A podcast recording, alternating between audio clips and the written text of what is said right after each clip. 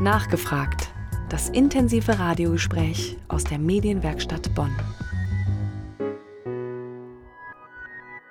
Ohne ihn keine Arbeiterbewegung, kein Kommunismus, kein kalter Krieg. Die Theorien des Philosophen und Gesellschaftstheoretikers Karl Marx sind weltweit bekannt. Allen voran seine Werke Das Kapital und das Kommunistische Manifest. Wenige Denker haben die Nachwelt so sehr geprägt wie er. Gestern war es genau 200 Jahre her, dass Marx in Trier das Licht der Welt erblickt hat.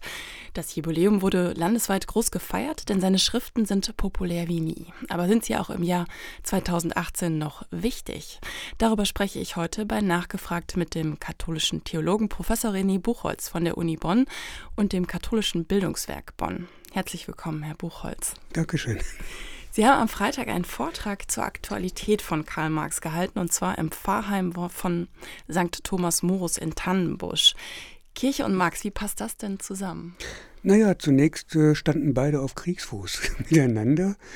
Die marxische Religionskritik hat eben lange viele Theologen abgeschreckt, sich überhaupt mit ihm zu befassen.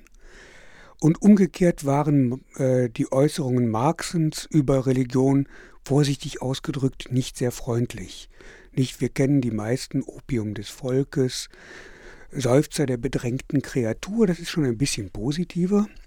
Er selbst hatte ja gesagt, für ihn sei die Kritik der Religion im Wesentlichen abgeschlossen. Feuerbach ging voraus und auf Feuerbach stützte sich Marx in seiner Religionskritik äh, weitgehend. Äh, gleichzeitig entwickelte Marx natürlich auch eine Form von Gesellschaftskritik und Kapitalismuskritik, die den Anspruch auf Wissenschaftlichkeit erhob. Das ist ganz wichtig, um das auch ein bisschen einordnen zu wollen. Anders als die großen Utopisten, die vor ihm waren, war er jemand, der sagte, also wir müssen das Ganze auf eine wissenschaftliche Basis stellen. Es muss äh, ökonomisch wasserdicht sein, es muss äh, plausibel sein. Wir können nicht nur auf das setzen, was wir uns wünschen und wie die Gesellschaft sein sollte, sondern wir müssen sehen, was hat sie für eine Dynamik, was wird durch den Kapitalismus für eine Dynamik freigesetzt in der Gesellschaft, die möglicherweise auf Veränderung drängt. Herr Professor Buchholz, Karl Marx war ja Ökonom und Philosoph und hat sehr viele Texte geschrieben. Können Sie uns vielleicht in wenigen Sätzen die zentralen Sätze von ihm oder die zentralen Thesen erklären?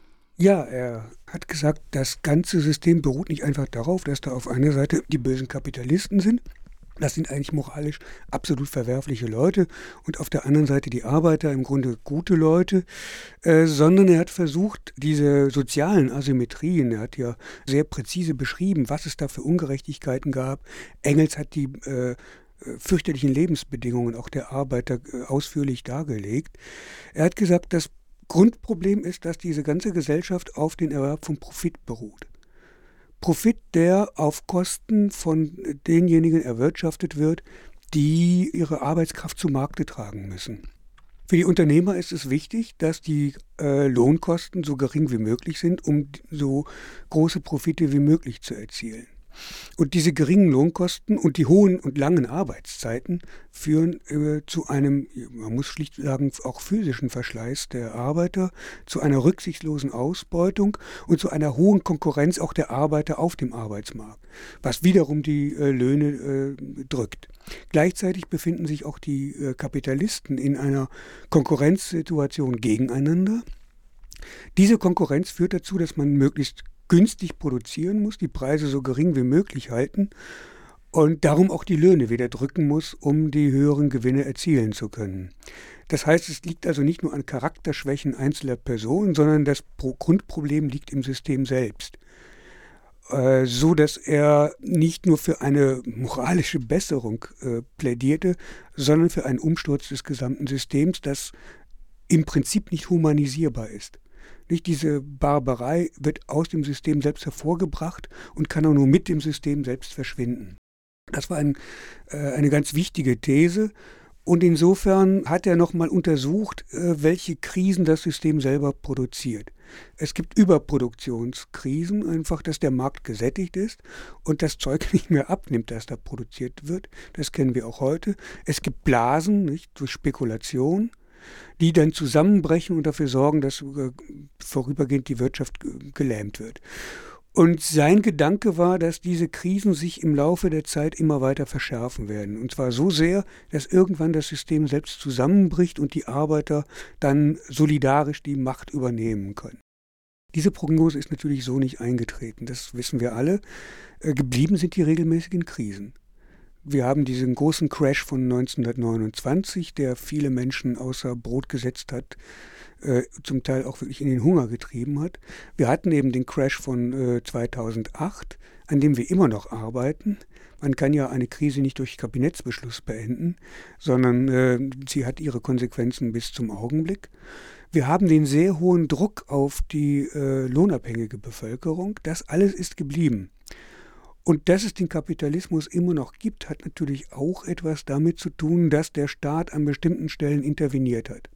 Man hat Sozialgesetze geschaffen, die dafür sorgten, dass die äh, Situation der Arbeitnehmer sich ein bisschen gebessert hat. Wir sprechen ja heute nicht mehr von Arbeitern, zumal dass der Pool an Arbeitern deutlich geschrumpft ist. Wir sprechen von Arbeitnehmern und Arbeitgebern in, äh, in der Regel, wobei Marx sagen würde, das ist eine komische Terminologie, denn der Arbeitgeber ist eigentlich derjenige, der Arbeit nimmt. Nicht? Er konsumiert die Arbeit, er verbraucht die Arbeit um dadurch Produkte erzeugen zu können, die er für den Markt bereithält. Und der Arbeitnehmer ist der eigentliche Arbeitgeber, denn er stellt seine Arbeitskraft zur Verfügung. Also da ist schon in der Terminologie etwas schief und das liegt daran, dass häufig so getan wird, als ob die Arbeitsstelle, die ich habe, eine Wohltat ist, die mir zuteil wird durch den Arbeitgeber. Da steckt immer noch so ein bisschen feudale Patronage dahinter. Heute hat sich das nochmal wieder deutlich geändert. Den Kapitalisten mit äh, Melone und der, der Zigarre im Mund, äh, den gibt es so kaum noch, sondern das sind ja häufig Manager, die selbst wiederum in einem Arbeitsverhältnis stehen und die jederzeit ausgetauscht werden können. Das System wird immer abstrakter. Das liegt daran, dass es von Anfang an äh, abstrakt war, weil der Austausch von Ware und Geld selbst ein, ein abstrakter Prozess ist, den Marx dann auch im Kapital gerade in den ersten Kapiteln ausführlich äh, analysiert hat. Ähm, jetzt sind Sie ja kein Ökonom, sondern Theologe, aber trotzdem, wie sähe denn eine Welt ohne Kapitalismus aus? Das, darüber hat sich Marx, das ist das äh, Vertrackte, sehr wenig Gedanken gemacht. Er hat erstmal gesagt, wie das System beschaffen ist er hat gesagt, warum es permanent in die Krise kommt, aber er hat sehr, sehr wenig Aussagen darüber gemacht, wie eine Gesellschaft äh, nach dem Kapitalismus aussehen sollte. Solche Schlagworte wie solidarisch und äh, das können wir schlecht mit Anschauung füllen. Es liegt auch darin, dass jede ausgemalte Utopie das Problem mit sich bringt, dass sie immer vom gegenwärtigen Zeitpunkt, von der gegenwärtigen Gesellschaft aus projiziert wird in eine unbestimmte Zukunft. Dadurch hat sie selber wieder Züge der Gesellschaft, in der wir jetzt leben. Das heißt, er hat eigentlich gesagt, darüber können wir im Augenblick noch gar nichts sagen. Was wegfallen wird, ist die Konkurrenz. Wir werden eine Wirtschaft haben, die nach den Bedürfnissen der Menschen äh, produziert die aber so produziert, dass eigentlich auch die durchschnittliche, und das war ein wichtiges Kriterium, die durchschnittliche Arbeitszeit, die jeder aufzuwenden hat, sich ganz erheblich äh, reduzieren wird. Denn der Stand, wie er es nannte, der Produktivkräfte, der Technik, ist so weit vorangeschritten, dass wir immer weniger Arbeit brauchen. Denn wir können sehr viel mehr Arbeit an Maschinen delegieren. Und jetzt erfahren wir heute, im digitalen Zeitalter wird es vielleicht immer weniger äh, Arbeitsplätze geben. Und da merken wir, dass dieses System der Subsistenzsicherung über äh, Lohnarbeit, dass das vielleicht eines Tages gar nicht mehr funktionieren wird. Weil wir gar nicht mehr so viel Lohnarbeit brauchen, wie wir sie derzeit sogar noch haben. Dann könnte die Arbeitszeit jedes Einzelnen vielleicht in der Woche auf zehn Stunden sinken. Das ist eigentlich der Gedanke, den, den Marx mitbestimmte.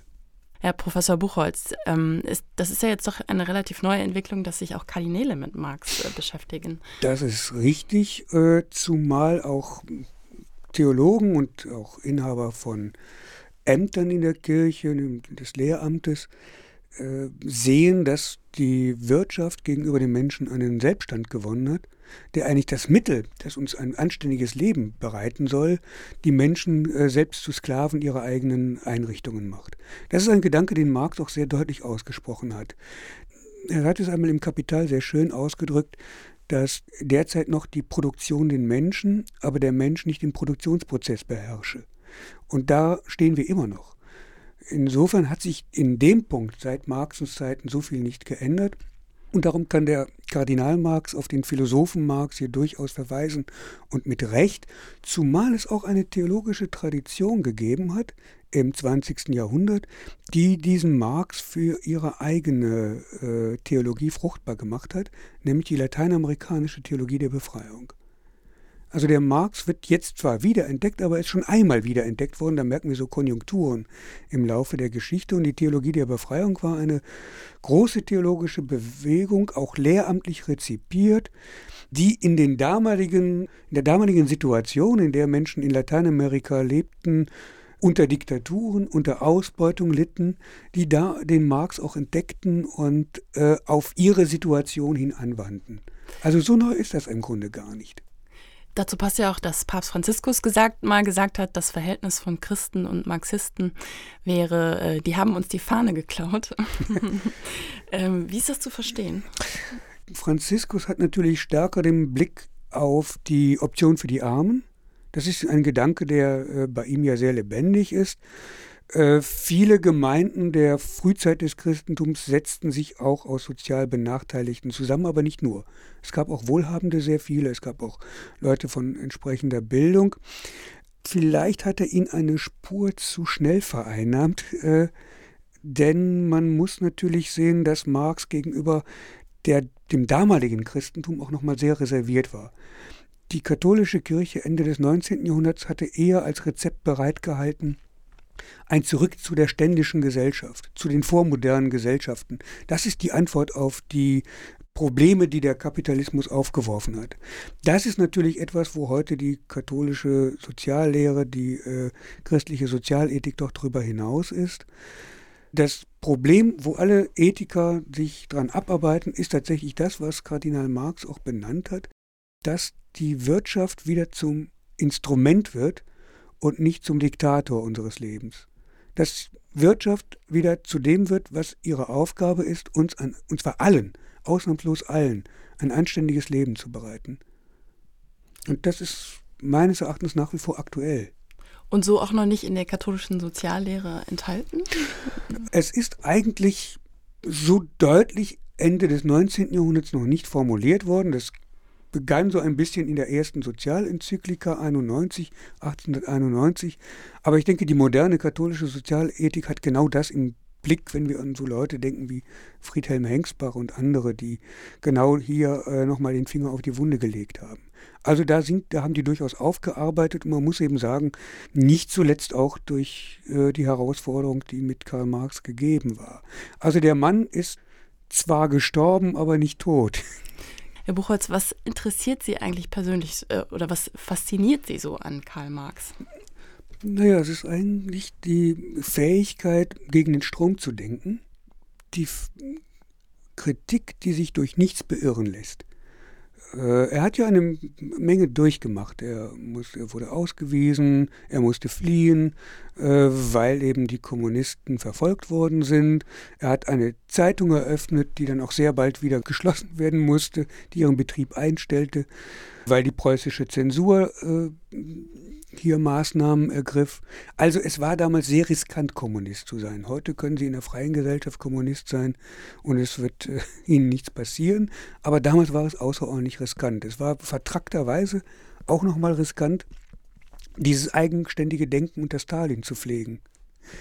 In dem Augenblick, in dem eine Lehre erstarrt, indem sie zur Orthodoxie erstarrt und bestimmte Gruppen, eine bestimmte Partei den Anspruch erhebt, wir wissen genau, was Marx eigentlich gemeint hat und wir wissen auch genau, wo der historische Weg lang geht, dann geht der kritische Impuls, der in der Marxischen Theorie enthalten ist, verloren. Heißt aber auch, wir können Marx nicht einfach äh, repristinieren, wir können ihn nicht wieder auflegen, so wie er alles damals geschrieben hat, sondern wir müssen sehr genau sehen, was ist aktuell und was ist ein Stück auch seiner Zeit geschuldet. Also zum Beispiel das, sein Vertrauen in den geschichtlichen Gang, dass der Kapitalismus notwendig zusammenbrechen wird und dann der, die neue sozialistische Gesellschaft entsteht, dieses Vertrauen haben wir heute nicht mehr. Denn das, was an real existierendem Sozialismus entstand und heute nicht mehr real existiert, das hatte wenig Züge einer humanen Gesellschaft. Das Ziel ist immer noch aktuell eine Gesellschaft zu erreichen, eine Gesellschaft, für eine Gesellschaft zu arbeiten, die eine humane Gesellschaft in dem Sinne ist, dass Freiheit und Gleichheit, Freiheit und Gerechtigkeit als Grundlagen dieser Gesellschaft auch in der Lebenswelt der Menschen Realität sind. Und davon sind wir immer noch sehr weit entfernt. Jeder, auch diejenigen, die eigentlich gesellschaftlich Erfolg haben, äh, spüren den Druck, äh, nach bestimmten ökonomischen Kriterien handeln zu müssen. Und diese ökonomischen Kriterien werden vorgegeben von einem System, das auf Konkurrenz und Profit nach wie vor beruht. Und das macht die Menschen nicht uneingeschränkt glücklich. Das sind ja die großen Fragen unserer Zeit. Wie erreichen wir mehr soziale Gerechtigkeit? Und Marx hat ja doch in einer Zeit gelebt, wo es noch ganz anders war, wo der Kapitalismus viel brutaler war und viel härter. Aber Sie würden dennoch sagen, dass wir jeder was von ihm mitnehmen sollte heutzutage. Ja, auf jeden Fall. Den, also einmal eine, ein sehr kritisches Bewusstsein gegenüber der Gesellschaft, in der wir leben. Wir brauchen die Distanz zu der Gesellschaft und wir brauchen ein Bewusstsein davon, dass die Wirklichkeit, in der wir leben, nichts Absolutes ist, sondern dass wir sie kritisch hinterfragen müssen, dass wir fragen müssen, äh, sind die Ziele eigentlich auch wirklich erreicht, die äh, erreicht werden sollen? Äh, ist die ähm, Berufung auf Menschenwürde und Freiheit, ist die auch wirklich umgesetzt worden und lässt sie sich innerhalb der ökonomischen Grenzen, die wir haben, auch adäquat umsetzen? Das heißt, steht nicht die Freiheit des Marktes unter Umständen der Freiheit des, der Individuen im Wege. Denn Freiheit bedeutet ja nicht die Freiheit dessen, der die stärksten Ellenbogen hat, sondern Freiheit bedeutet, dass jeder Mensch die Möglichkeit hat, seine Begabungen äh, zu entwickeln, die Bedürfnisse, die er hat, auch zu befriedigen und äh, ein Lebenskonzept auch umzusetzen, das eben das Seinige ist und nicht einfach von außen bestimmte Dinge oktroyiert zu bekommen. Da sind wir auch immer noch ziemlich weit entfernt. Aber Sie würden sagen, es ist keine Utopie, also es ist erreichbar. Wir haben eigentlich die technischen Mittel, das ist eigentlich verrückt. Wir haben technische Mittel, die ausreichen, den Hunger von der Erde endgültig zu verbannen. Wir haben die technischen Mittel, die ausreichen, die durchschnittliche Arbeitszeit drastisch zu reduzieren. Natürlich müssen wir auch nochmal an diesen Mitteln arbeiten, denn wir haben ein Problem, das Marx noch nicht kannte, das Problem der Ökologie. Für Marx war die Natur ein unerschöpfliches Reservoir, das wir sehen heute, das stimmt so nicht. Heißt, heißt, wir müssen auch Techniken entwickeln, äh, die die natürlichen Ressourcen schonen. Und da müssen wir auch nochmal ein Stück weit über Marx hinausgehen. Das war damals nicht sein Problem gewesen. Er teilte mit, seinen, mit, mit den Kapitalisten seiner Zeit die Auffassung, da können, das ist ein äh, unerschöpfliches Reservoir, das, das wird niemals zu Ende gehen. Und wir müssen da heute etwas anders rangehen. Karl Marx ist also auch heute noch eine Lektüre wert, würden Sie sagen? Zumindest, äh, zumindest das kommunistische Manifest und einige andere Texte. Das Kapital ist, äh, glaube ich, sehr schwere Kost. Sagt der Theologe Professor René Buchholz von der Uni Bonn. Mit ihm sprach ich über die Aktualität von Kapitalismuskritiker Karl Marx, der gestern 200 Jahre alt geworden wäre. Ganz herzlichen Dank, Herr Buchholz, dass Sie sich dafür Zeit genommen haben. Ja, gerne.